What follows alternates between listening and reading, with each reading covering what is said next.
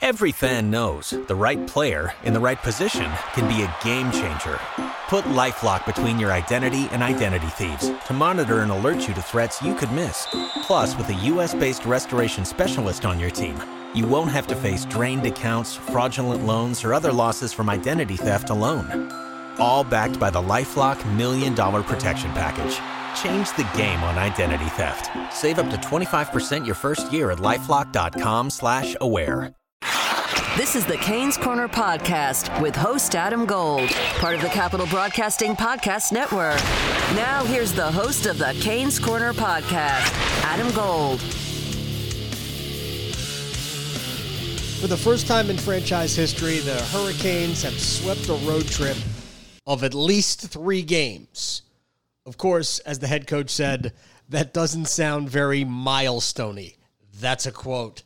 That's what I love about Rod Brind'Amour. There's just no pulling punches. It shouldn't be an amazing thing, but it's a thing. And the Hurricanes had never done it. Now they have. Let's move on. Uh, honestly, best performance of the road trip by miles. 4 2 win over the Blackhawks in Chicago. It's the fourth straight win for Carolina. Uh, and the four game Blackhawks winning streak, I believe, comes to an end. For 40 minutes, Carolina put on a clinic. They led 3 0 on the strength of goals from Martin Necas, Andrei Svechnikov, Nino Niederreiter. They appeared to be on their way to a comfortable win. And then it kind of got real, a little dicey. Hawks scored twice in 70 seconds, be just beyond the midway point of the period. Both goals set up by the scorching hot Patrick Kane, who has, you'd think some of the Hurricanes players are hot, and we'll get to those in a minute. Patrick Kane has 20 points in his last 10 games. Uh huh. This ain't junior hockey, folks. 20 points in his last 10 games, and suddenly Carolina was forced to grind it out. Peter Mrazek, spectacular from that point on. After the second goal, nine of his 30 saves, the last six and a half minutes of the game, nine of his 30 saves came in the last six and a half minutes. Four of them with Brett Pesce off for interference. I still have no idea what he did to get in, uh, an interference call there. Nonetheless, he was in the box, and Peter Mrazek stood on his head. Uh, Canes were able to skate off uh, with a happy, happy win.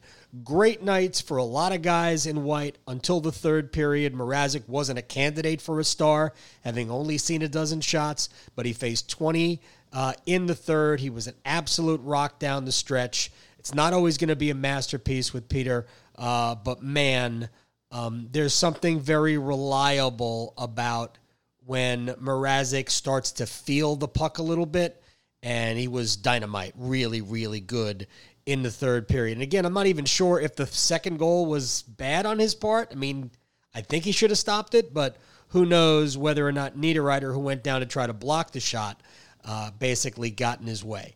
Uh, Niederreiter, great night for him. Really played well. I thought it started really in a defensive play he made to foil a chance by, um, I think it was Alex Nylander in the first period.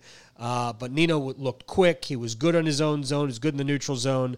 Uh, and I just didn't see any mistakes from Niederreiter. We've seen plenty of mistakes from him throughout the season. Lucas Wallmark. I don't know if it was his best game or not, but I thought Lucas Wallmark was more dynamic offensively than he has been in a while. We'll talk about the pass he made on the Niederreiter goal in a little bit and the play he made on the first goal, too. Andrei Svechnikov, Martin Necas, they scored. Uh, Canes are incredibly solid up front, uh, all really up and down the ice, especially in the neutral and defensive zones. Uh, so, all in all, a really solid night for Carolina. And by far, I mean, I know they won two games in overtime in this road trip. Uh, but they weren't great in either of those games. I mean, I don't think anybody's got any issues with the way they're playing, uh, the way they played tonight. I thought Carolina was dynamite. Uh, let's uh, let's talk to Alec Campbell, and then after we talk to him, we'll come back and give you some uh, some thoughts and some numbers uh, about the way things played out. Let's start with the goaltender. Um, Mrazek was basically well, well, uh, I'm glad you said both one. Uh, Robin Lehner, who I don't believe has ever beaten the Hurricanes, still hasn't. Uh, I thought Lehner was ex- excellent tonight and really gave Chicago a chance. because uh, that could have been six or seven nothing by Carolina, uh, really. But I want to talk about Mrazek, who was essentially dormant for two periods, like my lawn, like my my. Bermuda grass. Um, and then they needed him, and I know two goals got uh, got by him. I, he certainly wasn't at fault for the first one. The second one probably we can debate. Uh, but he made nine saves in the last six and a half minutes of the game, and a lot of those saves were just outstanding uh, on his part. I mean, this is what we we keep wondering if he's a number one goaltender. He looked very number one ish to me tonight. Yeah, I almost asked you in the first intermissions, and I if it feels like every time Peter plays, he gets like no action to start the game. Like it, it really feels like a lot of the games that he started this year, uh, he gets nothing, and it, that's like the goalie's worst nightmare most of the time. They don't like to sit back there and not get any action, right? I mean, he saw 12 shots in the first two periods, and then he saw 20 total in the third period alone. He made 18 saves. And yeah, I mean, for you know that it, it reminds me of how quirky and wild the game of hockey can be because you dominate two periods of play right i yeah. mean the canes were far and away the better team it did not even look like chicago had anything for them tonight but it goes to show you that very rarely do you get a game where the other team lays down for three straight periods you know, you, you, you usually always get at least some kind of a push from the other team at some point in the game. And that's part of winning. So, you know, as, as much as the third period was, you know, kind of hang on, it was white knuckle, you have to withstand those periods in games if you want to win more often than not. So I give the Hurricanes credit for that. And Peter Mrazek was a huge part of that think about the sequence they went through. They gave up a goal. They gave up two goals in a span of a minute and 10 seconds. Yep. Then Jonathan Toews, off the face-off, essentially, gets a breakaway, which that's happening far too often. yeah. And I mean, the last like four games, they've given up these these breakaways off the hop. Um, it's bitten them in the past. I think Ottawa scored one. Yeah. But anyway, so Toews gets that, and Mrazek makes the save. Then the Canes go on a on a penalty kill for you know a, a pretty crap penalty on Pesce. Terrible call. Uh, yeah. And, I mean, they called interference, and like if anything, they should have given him an elbow. I thought.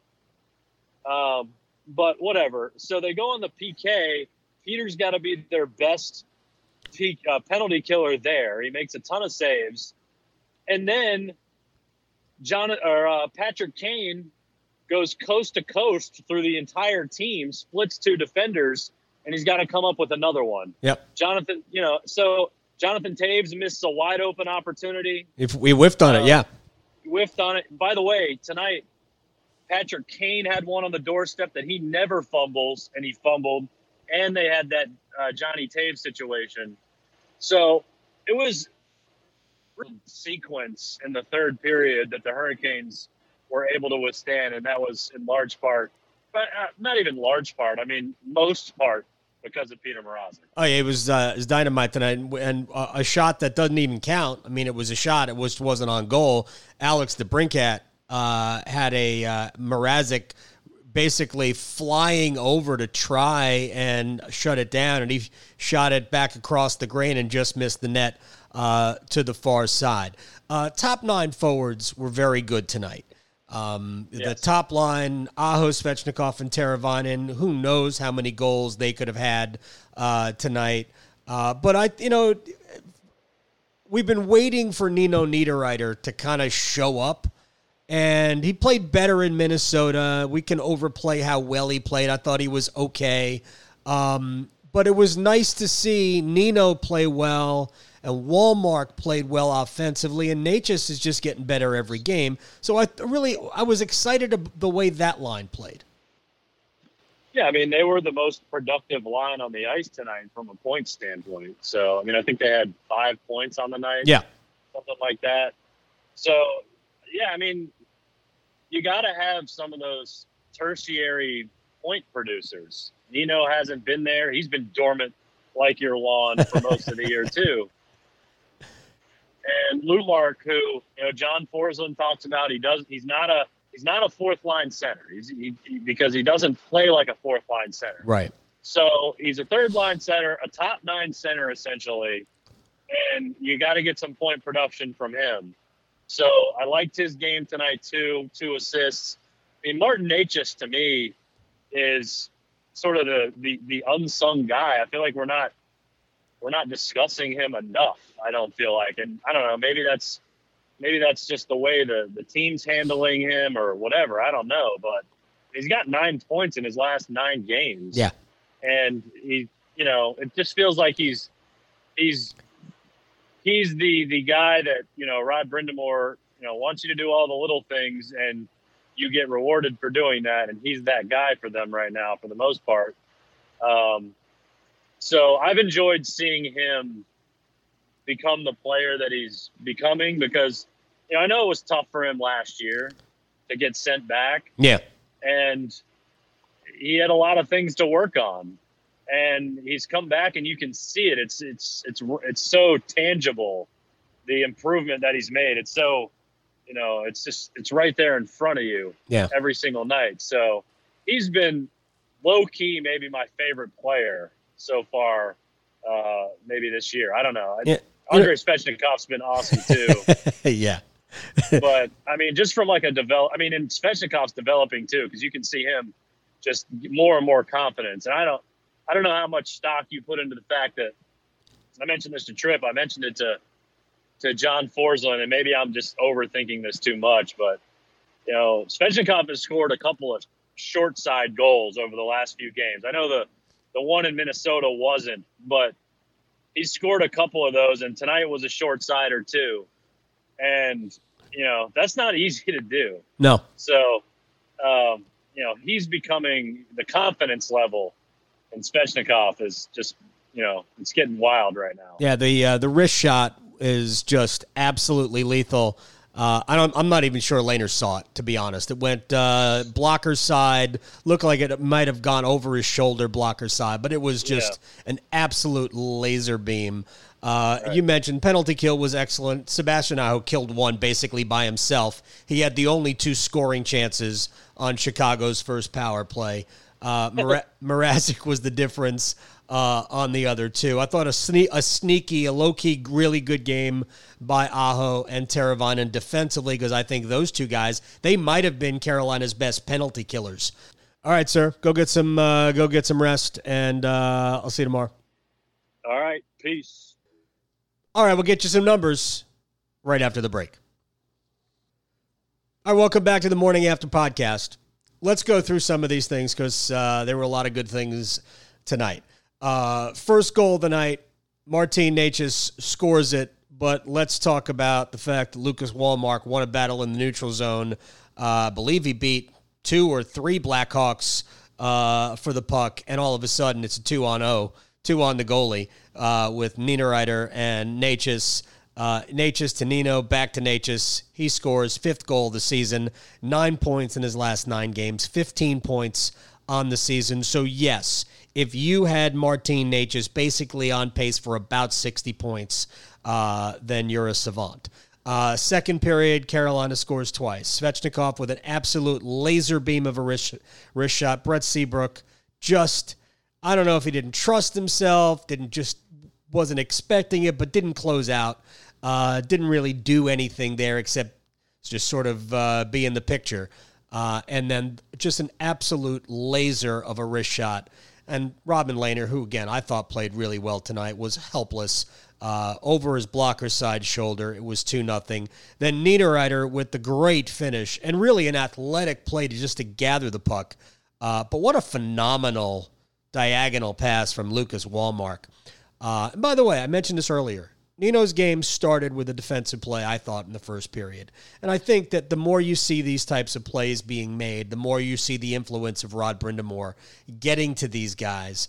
Uh, and I thought Nino's this was his best game of the season. I know he scored points before, but this was Nino's best game of the season. I don't know if it was Wallmark's best game of the year because I think he's played pretty well. Uh, but offensively, Lucas Wallmark was really good tonight. That pass to Nino was just absolutely spectacular. So it's 3 nothing. Carolina really is continuing to play well, I thought. First six, seven minutes of the third period. I mean, Chicago was pushing, but Carolina was pushing back. Um, and Carolina had tons of opportunities to make this a four nothing or even a five nothing game. Teravainen had a couple of uh, couple of opportunities. There was a tic tac toe pass with Svechnikov, Aho, and Teravainen, and Teravainen didn't get it to go. He probably had three shots on goal from relatively close range in about a two or three minute stretch, or maybe two shifts. Uh, they just couldn't get that fourth one, and then all of a sudden Gustafsson finishes off a Kane pass. Ryan Dzingel, this is the play that Rod Brind'Amour is going to show him. Uh, and I think if you looked at the press conference, Brind, uh, Brind'Amour talked about we take a breath. And I think this was the play. Dzingel had position on Gustafsson, gave it up at the top of the crease, and then Kane's pass found Gustafsson's stick. Uh, and it was 3 1. 70 seconds later, Connor Murphy alone in the high slot Peter maybe should have had that one. I don't know. I'm not a goalie, uh, and I don't sit behind the net, so I'm not an expert. Um, but it's three two. But from there, Peter was amazing, miraculous, marvelous. I don't know. Sorry, uh, but we'll close on this. Joel Edmundson. I, I said it with Alec. Funny to me. 17 games, no points points in four straight, two goals and four assists. Dougie Hamilton, an assist on the Nino goal. He's got points in six straight. Svechnikov has a point in five straight. He uh, and Aho lead the team with 10 goals. Uh, Svechnikov and Hamilton lead the team with 24 points. Aho's empty net goal, his 10th. He's got 13 points in his last 11 games. Martin Necas uh, has scored in, uh, has a point in four straight and nine points in his last nine games. Really solid effort up and down the line. Carolina's best game in a while. Better game than they played in the 8 2 whitewashing of Ottawa because Ottawa was a, a, they played like a minor league team. The Chicago team had been playing very well, very well.